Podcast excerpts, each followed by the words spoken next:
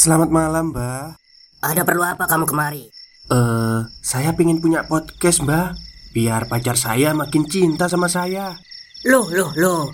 Mau bikin podcast kok tanya dukun? Sekarang kamu download aplikasi Anchor.fm. Di situ kamu bisa buat podcast gratis dan podcast kamu bisa didistribusikan ke platform mana pun. Dan di aplikasi atau website Anchor.fm juga terdapat fitur-fitur yang memudahkan kamu untuk membuat podcast. Oh, gitu ya, Mbak.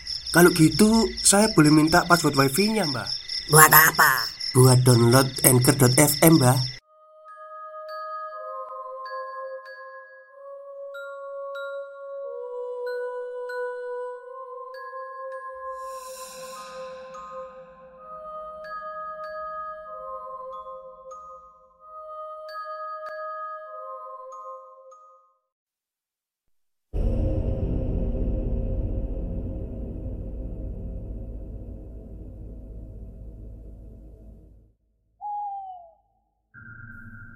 Assalamualaikum warahmatullahi wabarakatuh. Halo semuanya, jumpa lagi dengan saya Chow Sing Sing, kurator dari Podcast Horror Night Story. Halo apa kabar semuanya, semoga kalian semua baik-baik saja ya. Dan seperti biasanya pada malam hari ini saya kembali Dan akan menghadirkan sebuah kisah mistis untuk kalian semua Kisah mistis kali ini saya datangkan lagi dari Mas Danton Yang uh, beliau ini dikirim DM ya oleh salah satu subscriber di podcast Horror Story Untuk menceritakan kisahnya lagi di kampus. Jadi ini uh, kisah lain dari Mas Danton saat berada di kampus. Oke seperti apa kisahnya? Mari kita simak Selamat malam Mr. Chow Sing Sing. Kita bertemu lagi dalam sebuah tulisan.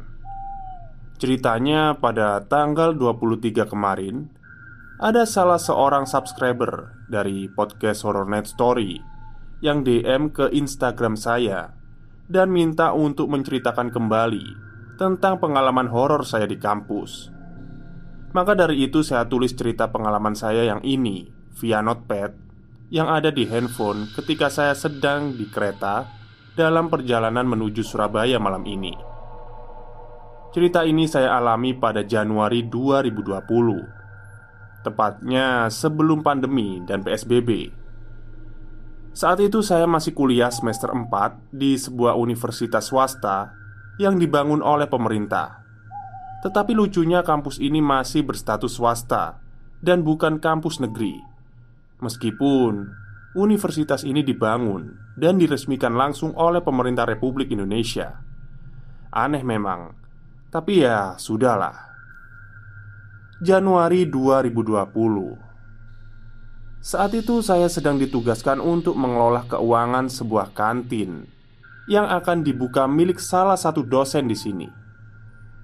Awalnya saya menolak rencana pembuatan kantin tersebut karena takut kalau suatu hari nanti Indonesia akan lockdown seperti di luar negeri nantinya. Sehingga kantin yang baru saja dibuka dengan modal besar ini akan terpaksa ditutup akibat lockdown tersebut, dan pastinya akan mengalami kerugian. Namun, karena ada orang yang cerewet yang membisiki sang dosen supaya rencana pembuatan kantin tersebut harus tetap dibuka, jadi ya akhirnya Kantin tersebut jadi dibukalah Dua minggu kemudian. Dan saya pun mengelola keuangan di sana. Dari mulai pembelian barang dagang Sampai arus kasnya secara akuntansi di sela-sela sebelum kuliah. Kantin ini terletak di lantai 5 di sebuah gedung Di Fakultas Ekonomi dan Bisnis di mana kantin ini hampir seluas ruang kelas dengan desain interior yang cukup nyaman untuk makan sambil belajar di sana. Berhubung saya kuliah di kelas karyawan, jadi siang harinya saya ikut jaga kantin di sana. Dan malamnya setelah maghrib saya masuk kelas Lalu setelah selesai kuliah saya naik lagi ke, ke kantin lantai 5 Untuk melakukan pencatatan barang dan kas masuk dan keluar Dan begitulah seterusnya Selama operasional kantin dibuka, jujur saja, saya agak sedikit terganggu dengan kehadiran pekerja baru yang super-super cerewet itu. Karena sikapnya yang bosi dan sok tahu tentang pembukuan. Meskipun dia nggak punya pengetahuan soal akuntansi, tak jarang semua pekerjaan saya diintervensi. Yang lagi-lagi saya kena masalah karena hal itu semua. Ya, pokoknya stres lah Terasa kalau sama tuh laki-laki cerewet. Mood saya hancur. Suatu malam Setelah saya selesai kuliah Saya pergi ke kantin di lantai 5 Untuk melakukan pencatatan seperti biasanya. Dan pada malam itu nggak seperti malam biasanya Karena di meja paling ujung Masih ada tiga mahasiswa Yang sibuk dengan buku-buku tebal serta laptopnya Maaf ya bang. Saya numpang bentar lagi. Nanggung. Masih ngerjain tugas kelompok soalnya. Ucap salah satu seorang mahasiswi Yang memakai kerudung pada saya. Dan karena saya pada saat itu masih bad mood Karena kelakuan laki-laki cerewet yang saya ceritakan sebelumnya Jadi ya saya hanya mengangguk aja Tanpa menghiraukan mereka. Ya nggak apa-apalah. Hitung-hitung nemenin di ruangan ini malam-malam Kata saya dalam hati. Kurang lebih selama seminggu mereka menumpang ngerjain skripsi sampai jam 10 malam di kantin. Saya pun lama-lama jadi hafal lah sama mereka Meski nggak tahu namanya. Ada mahasiswa yang suka pakai jaket Adidas Mahasiswa berkerudung Dan satu lagi seorang mahasiswi yang rambutnya panjang sepunggung Dan poni ala-ala perempuan Jepang lah yang penampilannya cukup mencolok di mata saya. Karena di zaman sekarang sudah jarang sekali perempuan yang pakai rok. Suatu malam ketika saya selesai dari kantin, saya turun ke bawah melalui tangga di samping lift untuk bergegas pulang.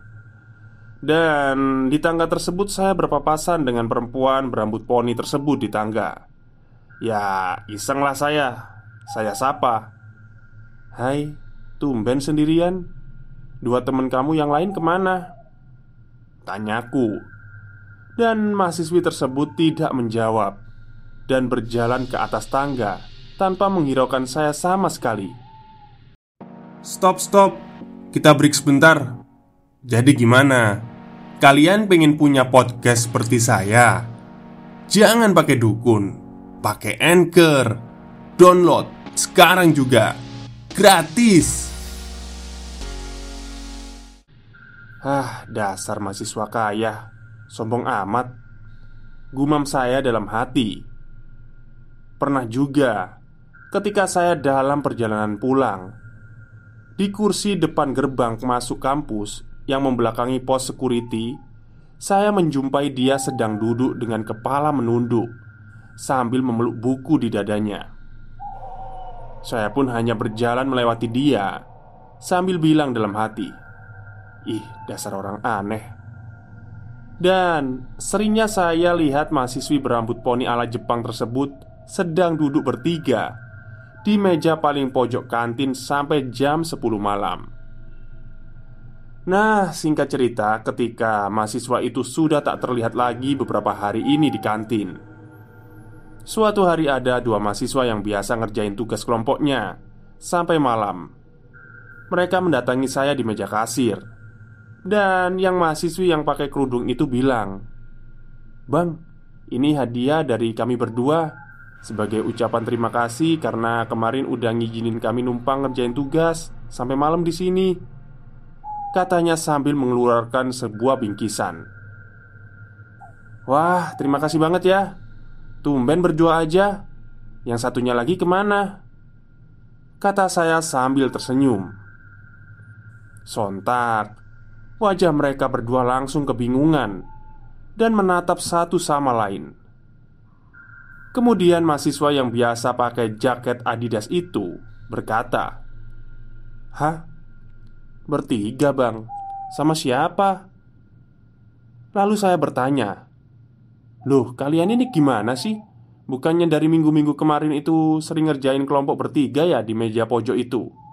Sama itu mahasiswi yang rambutnya sebahu Dan poninya itu kayak gadis Jepang gitu Kataku Mendengar kata-kata dari saya Si mahasiswi yang memakai kerudung itu pun langsung menangis Sambil shock dan pingsan. Uh, Gimana ya? Nangis, shock, pingsan, bebarengan kayaknya ya. Dan setelah mahasiswi berkerudung itu sadar dan tenang Akhirnya mereka bercerita Kalau mahasiswi berambut poni ala Jepang itu adalah teman mereka Yang sudah sebulan lalu meninggal karena kecelakaan. Dan Mendengar perkataan mereka sekarang Mendadak jadi giliran saya yang shock. Apa sebenar? Jadi selama ini saya melihat orang yang sudah lama meninggal. Dan semenjak saat itu Saya menutup kantin lebih awal dan selalu minta untuk ditemenin salah satu pegawai kantin. Setiap kali saya hendak melakukan pembukuan, setiap kali saya sepulang kuliah, dan tak lama setelah itu, pandemi melanda Indonesia. Dan sesuai prediksi saya sebelumnya, kantin yang baru saja dibuka ini harus ditutup karena pada saat itu pemerintah melakukan pemberlakuan aturan PSBB yang mengharuskan kampus tutup selama tiga bulan lebih. Sekian untuk cerita yang satu ini. Sebetulnya masih panjang ceritanya, namun saya singkat sajalah. Oh ya, terima kasih sudah DM saya di Instagram dan jangan lupa mampir ke channel YouTube saya. Saya akan ada di Semarang dan Surabaya beberapa hari ke depan ini.